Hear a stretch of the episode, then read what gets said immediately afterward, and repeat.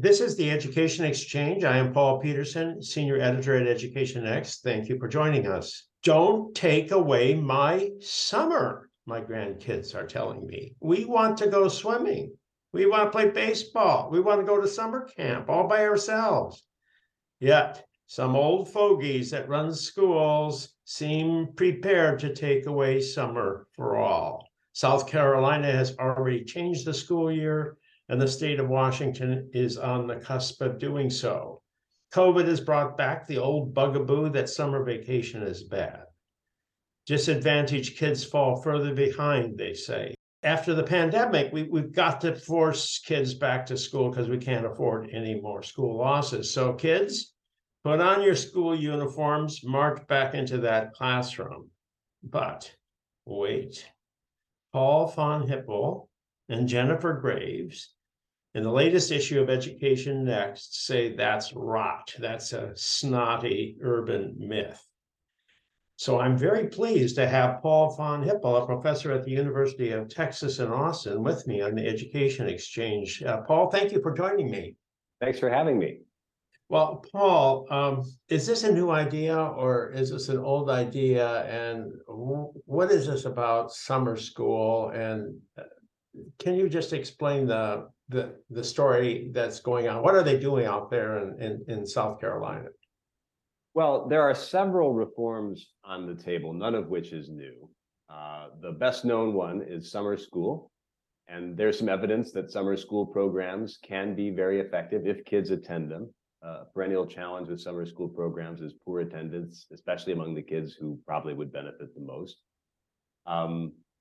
Another reform is the extended year school calendar, where you take the usual 180-day school calendar and replace it with a calendar that runs 200 to 210 days. That's a very popular reform in the charter sector. A lot of charter chains, such as the KIPP schools, use longer school years.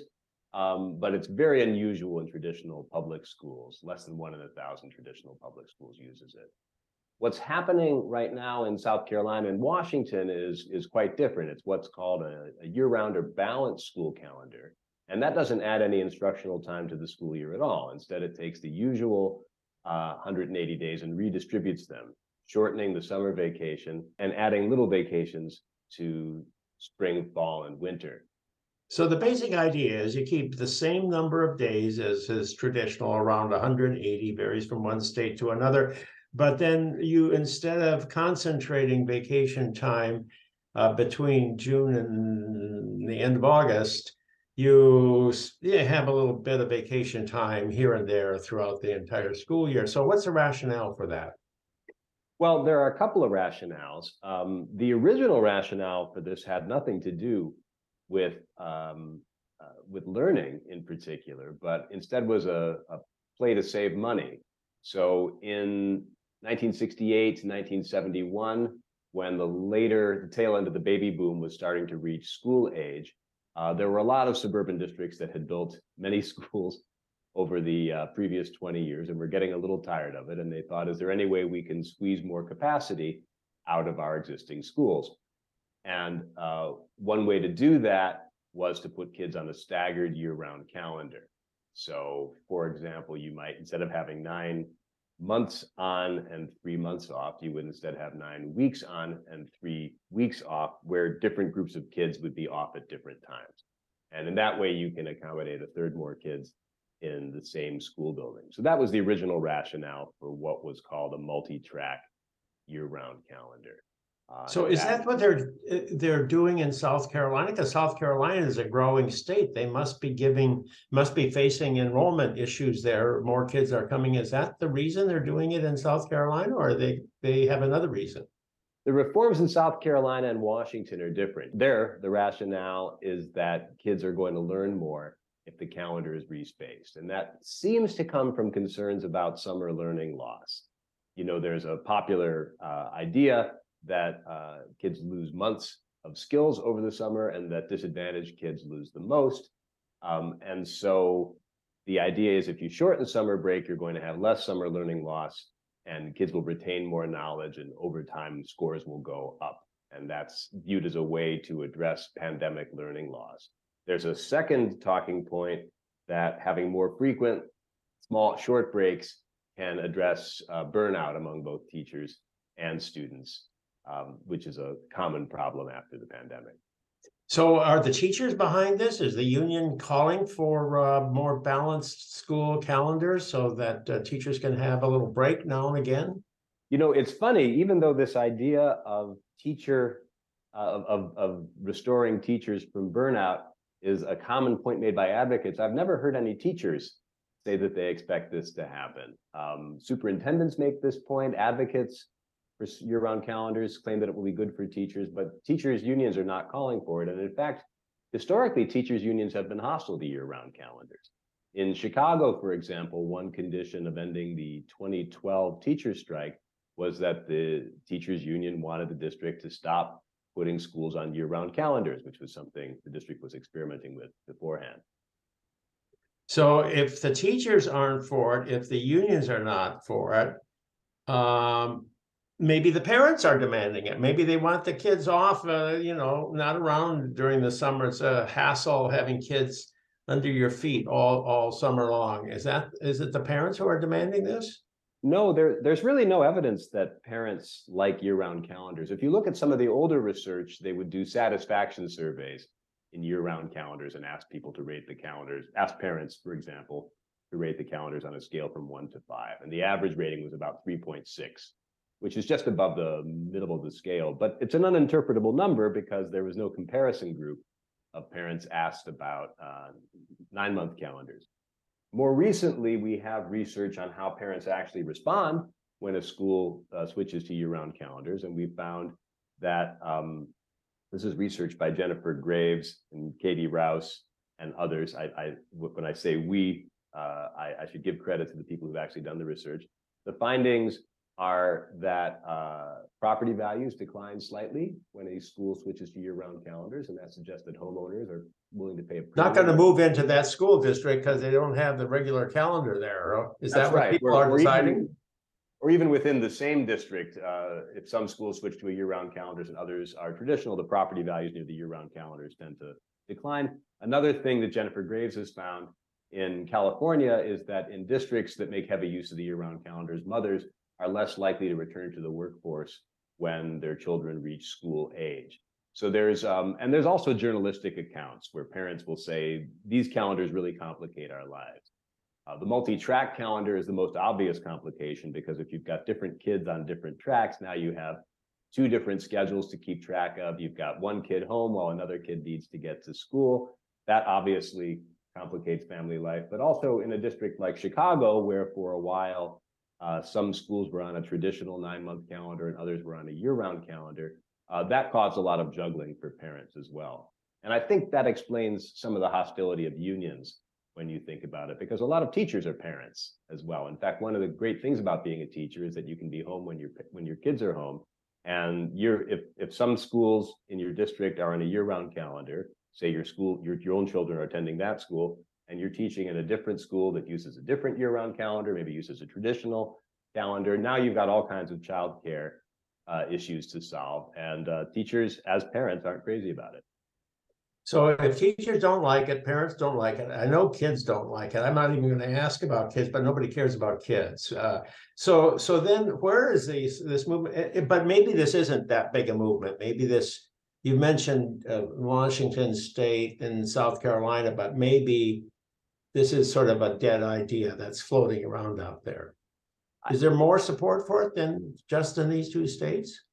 We describe it, I mean, it's not a dead idea because it's been revived after the pandemic. We describe it, Jennifer and I describe it in our article as a zombie idea. This is a reform that was tried first 50 years ago, and there's been decent research showing that it's not effective for about 10, 15 years now. And it's being trotted out with the same talking points by, as far as I can tell, a single advocacy group, which is the National Association for Year-Round Education. Is this a powerful group? It was at one time. So it started in the early 1970s, or the predecessor group started in the early 1970s with the first surge of interest in year-round schools. It got really big or sizable, I should say, maybe not really big by some measures, had over $500,000 in annual revenue. in the late 1990s, which is more or less when year-round schools reached their peak.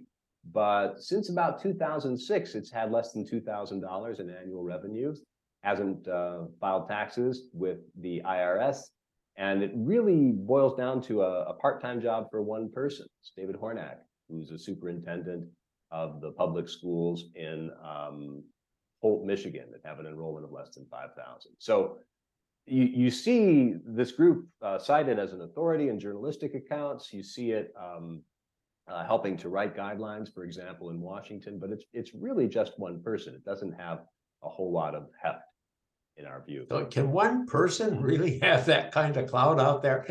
Do we know if it's being considered in other states as well, or is this still under the radar? I've been concerned about this since the end of the pandemic, because I foresaw this was going to happen, that pandemic learning loss was being likened to summer learning loss, and year-round calendars are often due to the way to combat summer learning loss. So I thought they'd enjoy a resurgence. I suspect there are other states that are looking at this. I'm not aware of what's happening in every legislature, but the fact that the major advocacy group is based in Michigan, and you're seeing interest in South Carolina and Washington, suggests that there are probably other meetings happening in other states. So this could be happening, or it's a good thing to stomp it out before it begins. But are you really against a longer school year? Because another way to go, this really assumes that the school year doesn't actually lengthen. It's just altered. But what if you had a longer school year? What if kids were actually in the classroom for, 210 days a year or something like that? Would that be beneficial? Yeah, I mean, there's limited evidence on that. There in the United States, some of the most effective charter chains, such as KIPP and other no excuses charter schools, do have longer school years, including sometimes school on Saturday. It's something that's very difficult to do within the traditional public sector.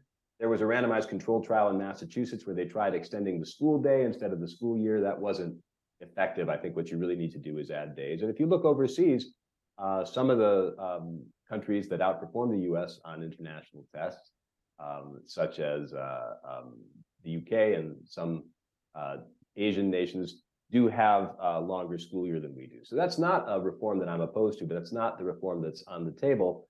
And if it was on the table, it would cost something. Yes, but there's been a lot of money out there since the federal government has decided to give a lot. I don't know how long it's going to last, but for the last couple of years, there's been a lot of new money on the table that they don't know how to spend. Why didn't they just extend the school year instead of going, thinking about changing the calendar? You could just sort of say, well, we'll have another couple of weeks of school, and one more week at the beginning, one more week at the end, or something like that, and try to make up some of the losses that way.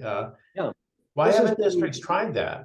Yeah, this has been done in some districts. Some districts have invested in summer programs. Some districts have invested. I'm going to pause here to collect my thoughts.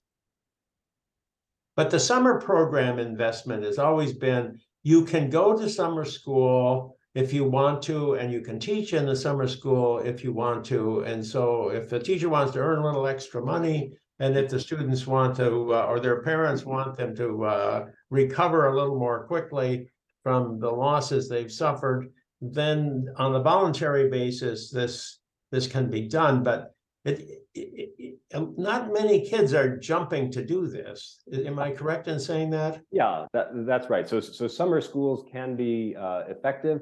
They're also typically voluntary, and participation is typically limited. That's in our interpretation of the summer learning literature, and districts' investment in it is often short-lived. So our interpretation of the summer learning literature is that it generally shows that summer programs can be effective, but almost all the literature is about programs that aren't running anymore, or programs that would have been more effective if only more kids had come.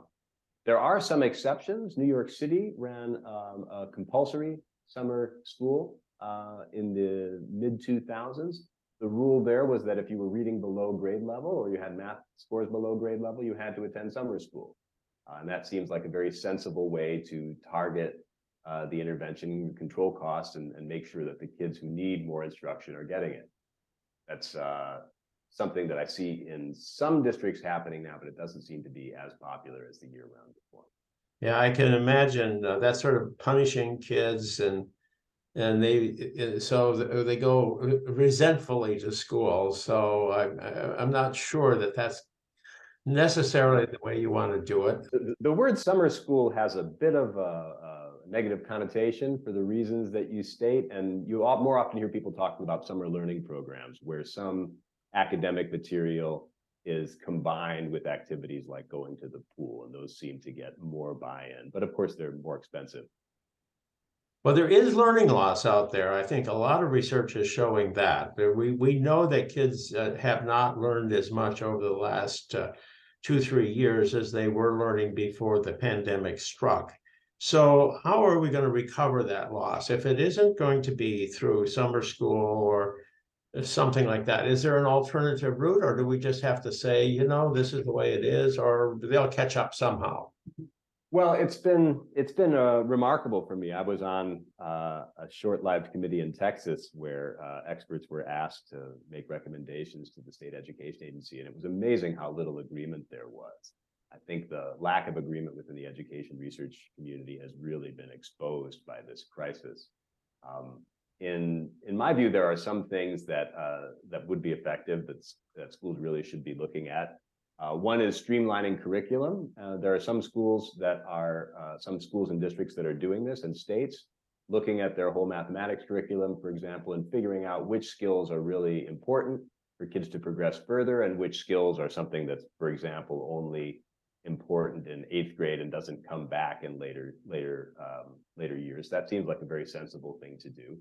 And another thing that I think schools need to get serious about is adopting practices that are grounded in the science of learning. That can mean making effective use of new technologies, or it can mean retraining teachers in topics like the science of reading so that we are getting skills developed more efficiently than we were doing before. If we have the same amount of time and kids need to learn more, we have to be more efficient, and the science of learning offers ways to do that. Well, of course, if you could improve the quality of instruction in the classroom, the quality of the learning experience, that would be obviously the way to go. But that's a very difficult thing to do, because we have discovered that teacher prep programs that have been promoted for years don't seem to have much of an effect on how much kids learn in the classroom. So improving the quality of instruction is not the easiest reform to implement. It's not. Yeah, I really feel that the field is in need of a kind of a revolution. We're about where medicine was in 1870. We have a lot of reforms on the table that are not particularly effective, and we need to get serious about really grounding the way we train teachers, the way we develop technology, and what we know about how children learn from cognitive psychology. So you're saying we should restructure our educational system.